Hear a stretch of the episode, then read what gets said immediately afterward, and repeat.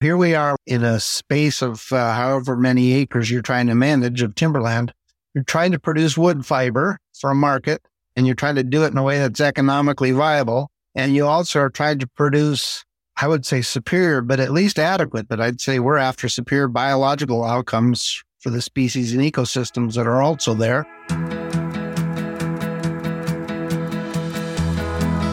Welcome to the Stoel Rives Deeply Rooted podcast. I'm your host, Sarah Stauffer Curtis, a member of the Stoel Rives Environmental Land Use and Natural Resources Practice Group. This season, we're interviewing respected industry leaders in the agribusiness, food, beverage, and timber industries and discussing how they and their companies are embracing innovation and capitalizing on new opportunities to move their industries forward in an ever changing world. Subscribe at stoel.com, that's S T O E L.com, or wherever you listen to podcasts. Greetings, listeners. Welcome to this episode of the Stoel Rives Deeply Rooted podcast. I'm your host, Sarah Stauffer Curtis. My guest today is Galen Schuler, Vice President, General Counsel, and Corporate Affairs at Green Diamond Resource Company. In this episode, Galen and I will discuss his role at Green Diamond his experience working on protected species issues, and where he sees opportunities and risks for timberland owners when managing protected species compliance issues. Galen, welcome to Deeply Rooted. Thanks so much for being here today. Well, thank you for having me. It's a privilege to speak to your listeners. So, I'd like to just start with you and a little bit about your story. If I remember correctly, you began your career in private practice before going in house with Green Diamond.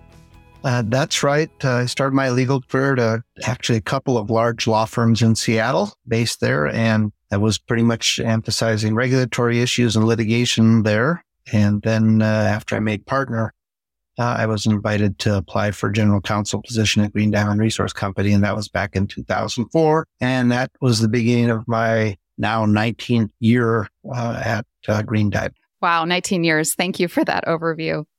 One of the reasons that we wanted to interview you for today's podcast is that you have a lot of experience with protected species issues in the timberland context and have developed a bit of a reputation as a thought leader on protected species issues.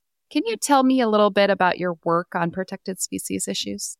My experience at Green Diamond, of course, includes all the, that implementation, development, and implementation of plans and agreements. It also includes all the association work we do for other people's plans and permits uh, and uh, compliance issues and listings. So there's uh, been a lot of what I would call intervention litigation uh, that is trying to uh, get good public policy, commenting on public plans and programmatic plans and permits. There's been some litigation defending our own permits and then there's all the implementation stuff. And I don't know why, if I should take a deep breath now and tell you about all the implementation. If you'd like me to, I could kind of try to summarize it, but there's a lot. Well, I think we'll pause there. Um, you know, I think one of the things we're particularly interested in is talking about these voluntary conservation agreements that you've um, helped create for the company. And I, I guess what it, where I'd like to go next is to ask you a bit about what you see as the most challenging aspect or aspects of dealing with protected species when you're working on these types of plans, particularly in the forest landscape. All right. Well, of course, it begins with forget the law for a moment. It begins with operational and biological complexity. And uh, here we are with a in, in a space of uh, however many acres you're trying to manage of timberland you're trying to produce wood fiber for a market and you're trying to do it in a way that's economically viable. And you also are trying to produce, I would say superior, but at least adequate. But I'd say we're after superior biological outcomes for the species and ecosystems that are also there. And we're trying to do it in the same space. So uh, there's a lot of stewardship uh, and uh, knowledge and understanding that has to go along with trying to make both of those or all of those things happen in that same space. It's also a dynamic resource. So uh, it's not just, uh, you know, you build something, you have some impacts, you go offset it and you're done. It's, uh, it's going to evolve over time, both as uh, uh, the fiber you think you're growing and as the habitat you think you're growing. And you're trying to project that. And so you have a lot of uncertainty and a lot of modeling you're trying to do to see how all these things are going to work together or not. Then uh, some of the other complexity is you have a strong public interest in the resource you're managing, even if it is a private resource. And I would say it also comes with uh, a healthy amount of skepticism about whether or not you can actually achieve all of these objectives in that same space. And uh, it would be, you know, interested public, but also within agencies, the regulatory agencies who I would say it's fair to fair to guess that a lot of the people who have dedicated their careers to those agencies uh, are advocates for the resources they're trying to protect or uh, and steward, and so they want you to prove to them that you know what you're doing, and so hmm. that's part of the complexity. And then there's this idea that we are in a business that has a long-term investment horizon, and we need assurances and stability and a long-term perspective on conservation. And we're doing that in a an environment that sometimes I would call regulatory immediacy or immediate results or sort of a reactive environment. Uh, and so we're trying to balance all that long-term perspective and stability with uh, also satisfying, I need it now and I need to know today that you're in compliance and it's going to be okay. And then, of course, surrounding all that is the litigation and the rigidity sometimes of multiple different regulatory frameworks that apply to the same space. Then you have to get to agreement on the appropriate goals and objectives for that space you're trying to manage. And a key issue here is trust. Are the people you're working with actually trusting you and are you trusting them? Do you, do you, do you both have a meeting of the minds that you are after and believe you can get to an outcome that's both good for the business on a voluntary conservation plan or agreement and for the resources you're trying to protect?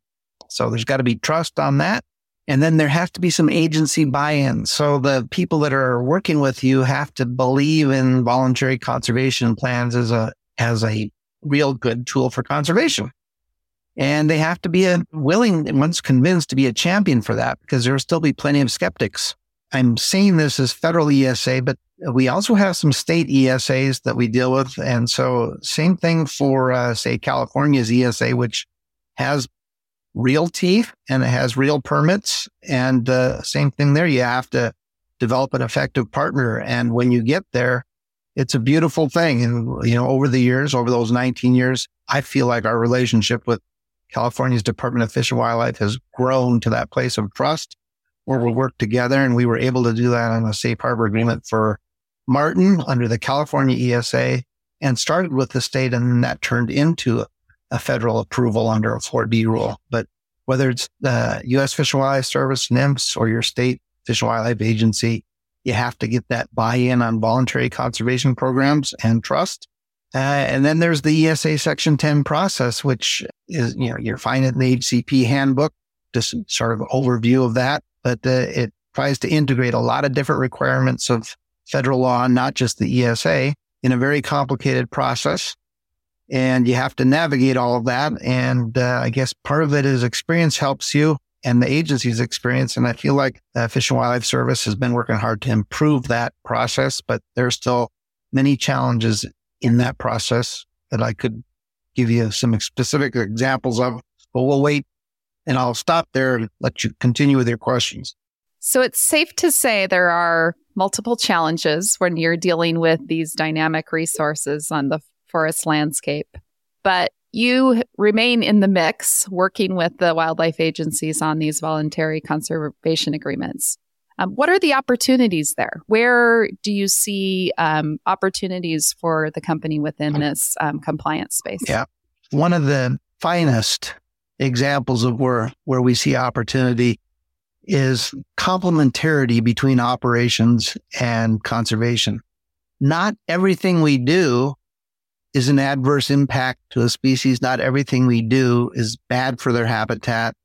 And so finding, you can be find encouragement and in fact results in finding those places where your operations, your management style produces good results for habitat and for species outcomes. And they do exist. So uh, I will put that at the top and, and I could give you lots of specific examples, but, um, that's one big category. They exist and you should pursue those and find them. Another one is, and this has been difficult because of the structure of the ESA and the way that listings come about, the sort of the regulatory impacts come in serial fashion. with each listing. But the act and the act is set up to be implemented that way, but it also says you should take an ecosystem approach. And an ecosystem approach would not be species by species. It would be by habitat type or by ecosystem. And early in the ESA Section 10 program, back in the 90s, there were some multi, multi species plans that actually were allowed to take that approach. And so they would identify a habitat type that would be conserved on the landscape. And then they would get species coverage that was based on guilding or ecosystem or habitat types that covered lots of species. And so there were some plans that had, well, 50 or more species covered, including one that Green Diamond has from, from the year 2000 for its Washington timberlands, 51 species. Uh, Plum Creek had the I 90 plan, which was even bigger in terms of the coverage. And those fell into disfavor because of the level of analysis required to cover every species in detail that was being included in the plan. And uh, that's unfortunate because we are now a, at a point where people try to do a few species in a plan because that's all the analytical capacity you, can afford to do to get the plan approved. But if we could get back to an e- ecosystem approach, that is actually a more efficient way to do it. And it's really what the, the act is after. And I would say that the way the National Marine Fisheries Service has approached it with the aquatic species, whether it's the programmatic HCPs in Washington or the 100 development in Oregon, that is, you know, inherently it's an ecosystem approach. So it, it does work where you identify a bunch of aquatic species that would uh, benefit from your focus on aquatic system conservation. And then you cover all of those. And uh, we could do more of that with terrestrial. So uh, I would be encouraged by that. And then one other thing I'd say that uh, over the years, I, have just, it has a lot of appeal to me and I'm glad, I'm glad we've moved in this direction. And that is what I call the safe harbor agreement approach, uh, which is the net conservation benefit standard. And you folks that follow the ESA closely will know that candidate conservation agreements were for unlisted species and safe harbor agreements were for listed species. Uh, and they had different standards at first. Uh, but the safe harbor agreement being only for listed species had the, the standard that was actually made sense. The Fish and Wildlife Service did go ahead and move CCAs over to the net conservation benefit standard. So that's progress. And now they've got new rules out that would allow safe harbor agreements to apply to unlisted species, which also makes sense. And the reason why that makes so much sense and it's so appealing is because the safe harbor agreements essentially make it possible to say, look, we're going to just deal with where we are today and landowner, you make things better. And if you make the population expand, its range expand or its habitat get better, you're producing a conservation benefit and credit towards a net conservation benefit. And if landowners are not punished for making things better, that's very attractive to make things better. So uh, that the safe harbor agreement tool the net conservation benefit standard, using more of that and making it available in more situations is a great idea. So I think that's a great segue to my next question. Um, given your experience working on habitat conservation plans and other voluntary compliance agreements um, under the Endangered Species Act, is there anything you would change about those programs to make them more attractive? You touched briefly on the proposed regulations, but I'd, I'd love to hear a bit more about what you think about those proposed regulations for improving efficiency and predictability and you know whether you see you know additional opportunities there. Okay. Well there are some good things in the proposed section 10 regulations from the fish and wildlife service and they and they are uh, picking up on some of the hurdles that have confounded applicants and i think the agency in the past. One of them is being very careful about defining the scope of the action when they're approving a voluntary permit application. And they're clarifying that what they are authorizing is the incidental take of a species.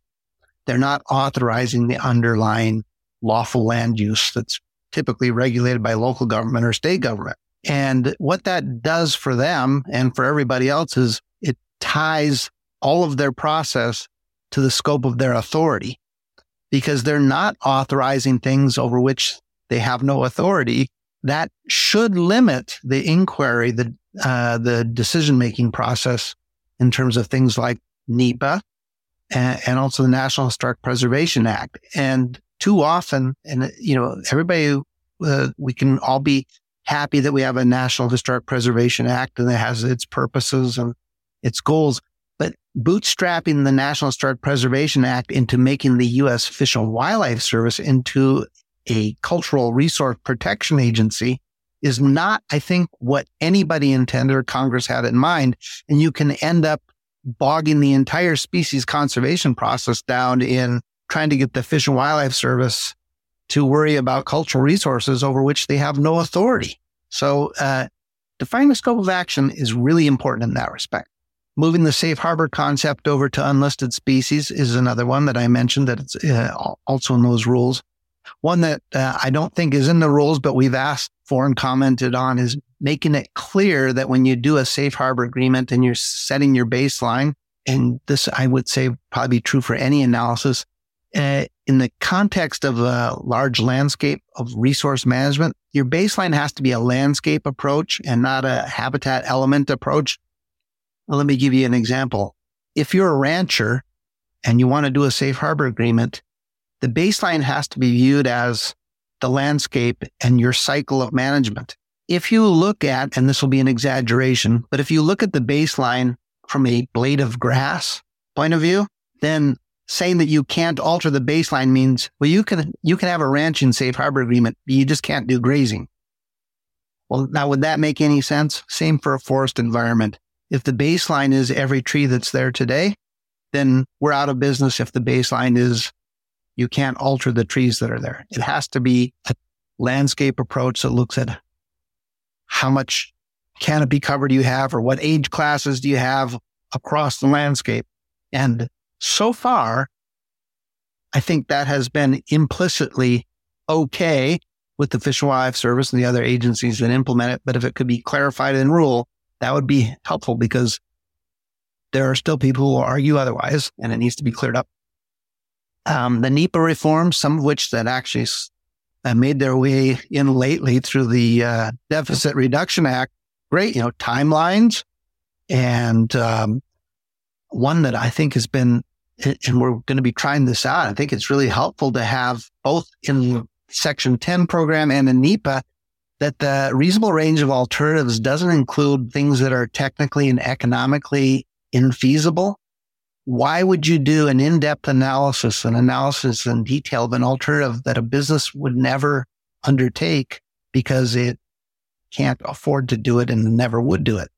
uh, that's a waste of everybody's time to analyze that alternative in detail. So I'm glad to see improvements like that. One of my other favorite axes to grind, I'll, I'll put it under the maximum extent practicable standard for this is for HCPs and NCL take permits, but it's a principle that I think is important across all mitigation. And that is, I know there's a valid reason why agencies don't want you to stack mitigation or or take credit for something that's uh, already been used. Uh, so, for example, if Green Diamond sells a conservation easement uh, to an insurance company that uh, needs to offset some natural resource damages to marbled murrelets, and now we've created a set aside stand for marbled murrelets, and we've been paid for that, and it's being managed for marbled murrelets we can't turn around and take credit for that conservation easement in an HCP. That makes perfect sense. On the other hand, if we've been for 30 years setting aside a bunch of habitat to protect the northern spotted owl, and we've been recruiting older trees and stands for the spotted owl, and now we need to do a marbled murrelet HCP because all this retention is giving us more and more potential habitat for the marbled murrelet. And we say, well, we want credit for all this retention we've been doing and the fact that we're going to continue to do it across the landscape. And we want that credit as a habitat benefit for another species that we've never previously addressed in an HCP, the murrelet. That should be okay. Uh, it would not make sense to say otherwise because what you would do is punish those who have done the most and the early actors and tell them the more you've done, the more you impinge on your capacity to conserve, the more we will expect of you. And that's where this interpretation of the maximum extent practicable has to take into consideration the cumulative effects of regulations and allow there's legitimate stacking. And that is, and it's back to the scope of the action. If you've already had incidental take permitting for one species, but not for another, and under an ecosystem approach, what you've been doing for one species benefits other species and you want to formally address them in a conservation plan, you should be able to talk about the things you're already doing that are going to continue to benefit these other species and get credit for it. So I'll put that under maximum extent practicable, but it's a common sense ecosystem approach to mitigation.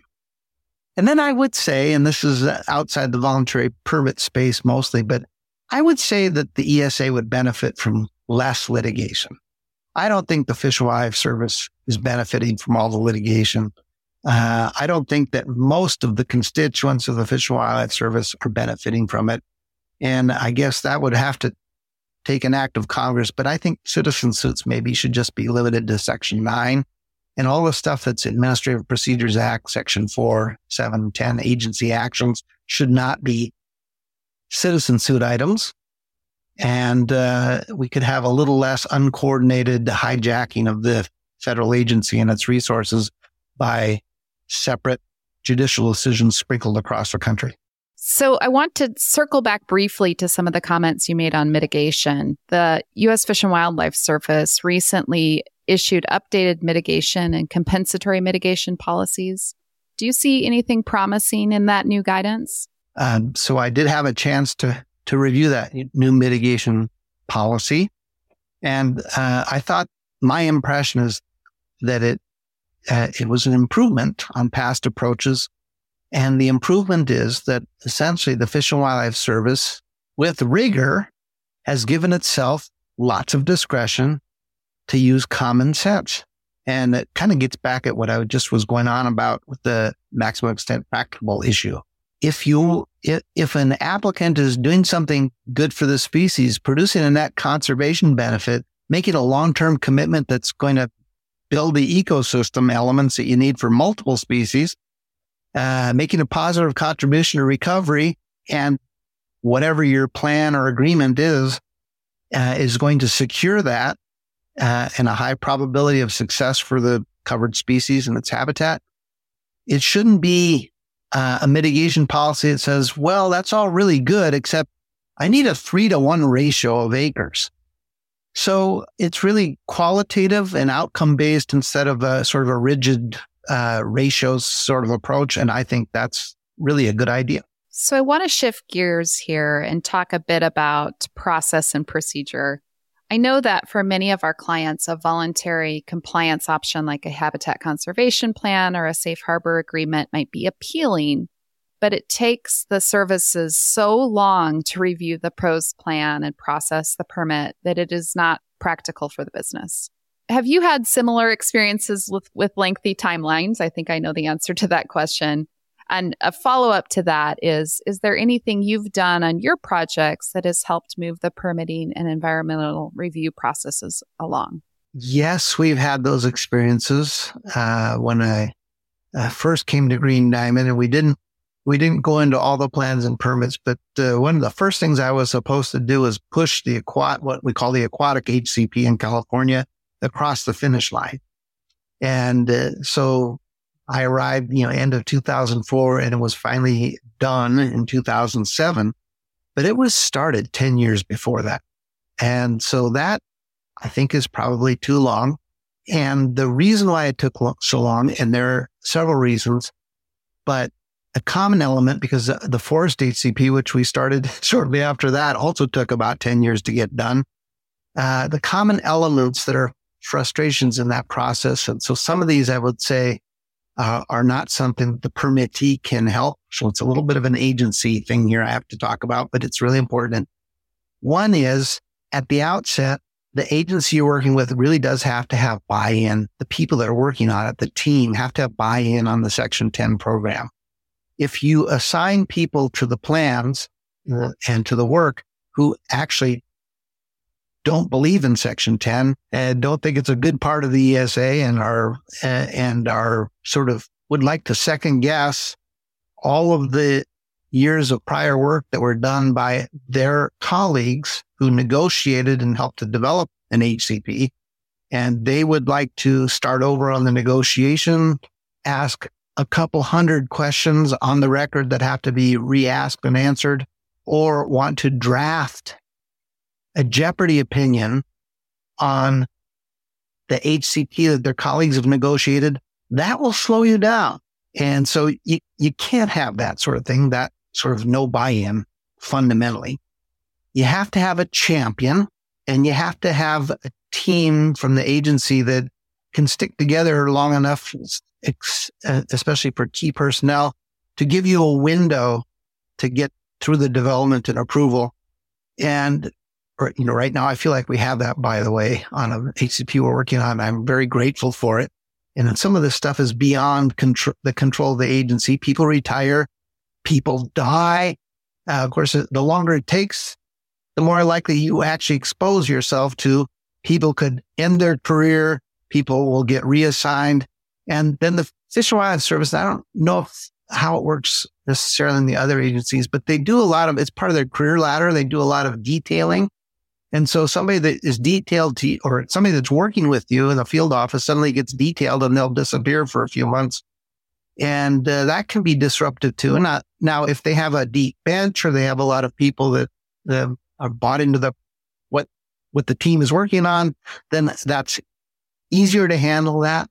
But sometimes you lose key people for a while and it slows you down. Uh, so those are, those are on the agency side. And then, so what what should an applicant do? Well, you work closely with your uh, field office to try and keep the team together. You identify the windows when they come together and you need to be prepared to move on that window of opportunity when you've developed an understanding and a relationship and you've got people briefed on what you're trying to accomplish and you're negotiating through and drafting that HCP and getting it in front of people. And so the best thing I could say about that is a permittee applicant should be prepared to of sequester or focus the people. And this is difficult because people have other jobs to do.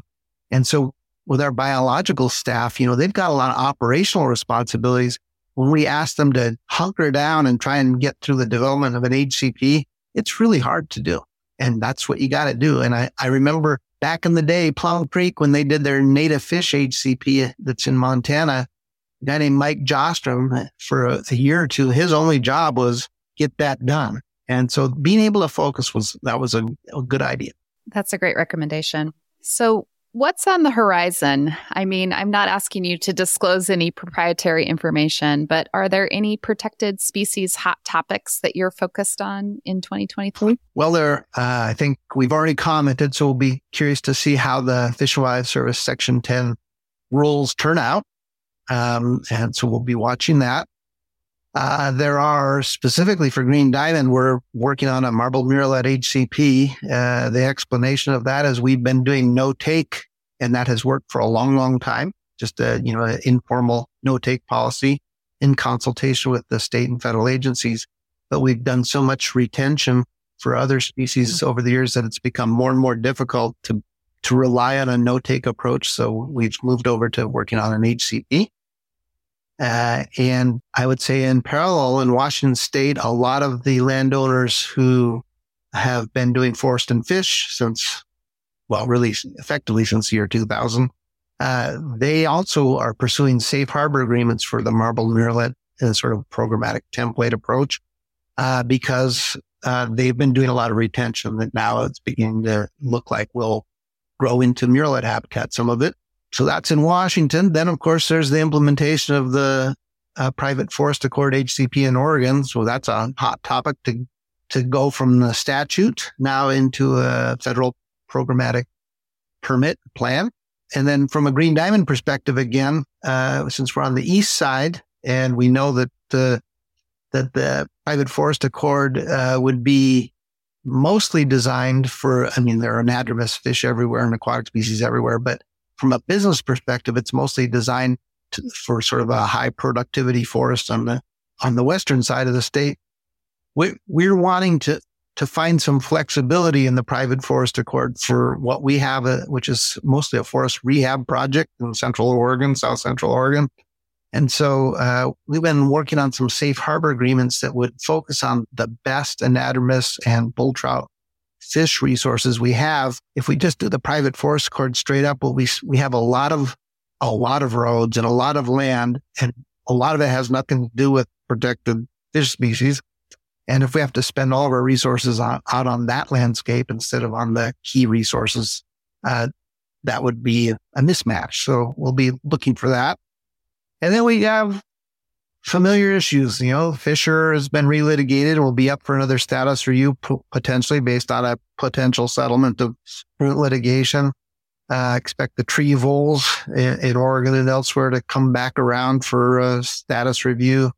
We've got candidate species, the foothills yellow-legged frog and the western pond turtle that are under review. Pollinators are a hot topic and experimental populations being reintroduced in the forest environment, uh, the condor, Northern California, and probably the grizzly, the North Cascades. So those are, there's always a bunch of interesting stuff going on. Yeah, just a few things in the protected species uh, space right now. Yeah. So before we go, I have to ask, uh, what's your favorite listed species and why? Uh, thank you for asking.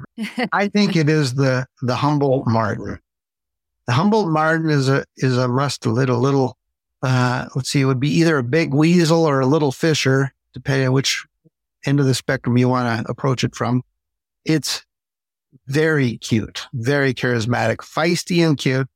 But what I really love about it is it is the ultimate myth buster early scientific literature on the Humboldt marten is another, it's another old growth obligate. It needed to be in, in large, uh, stands of large old growth with uh, a lot of what they call it ericaceous shrubbery beneath them. And the more we look for martens and the more we learn about them, the more we find that their habitat needs are pretty doggone flexible. Like they're not just in old growth, they're in, in, uh, really rocky places with hardly any trees um, called serpentine soil areas. They're on the beach in Oregon in the beach pines. And uh, so they seem to be a lot more flexible in terms of their habitat needs than we first assumed. And the other thing that uh, that was assumed, well, a couple more understandings that seem to be being blown apart is that the uh, it was an early paper that said that the uh, Fisher, which is another mustelid, the Fisher sweet is the marten sour because they thought they were competitive for the same space. But in fact, we're finding them living in the same space. And another myth that's really important is that they can't live in a managed forest landscape. And uh, we're finding them on Green Diamond and they seem to be spreading on us and they seem to be reproducing in a managed landscape that was pretty intensely managed uh, not so long ago. And so um, I love the marten for all that. It points towards the, the opportunity for complementarity that I was talking about. That in fact, sometimes operations can produce habitat for these species. And I think we're finding that space. Galen, thank you so much for taking the time to be here today and for sharing your story with our listeners. It has been great talking with you. Thank you. Thanks for the opportunity. Thank you for listening to the Stoel Rives Deeply Rooted podcast. To follow along and get additional insights from each episode, visit stoel.com. Please also take a moment to rate and subscribe to the podcast on Apple, Spotify, or wherever you listen to podcasts. The views expressed on this podcast are solely those of the individuals involved and may not reflect the views of Stoel Rives LLP. Participation in this podcast by any individual is not an endorsement of any view or opinion expressed. This is not legal advice, and the podcast does not create an attorney client relationship.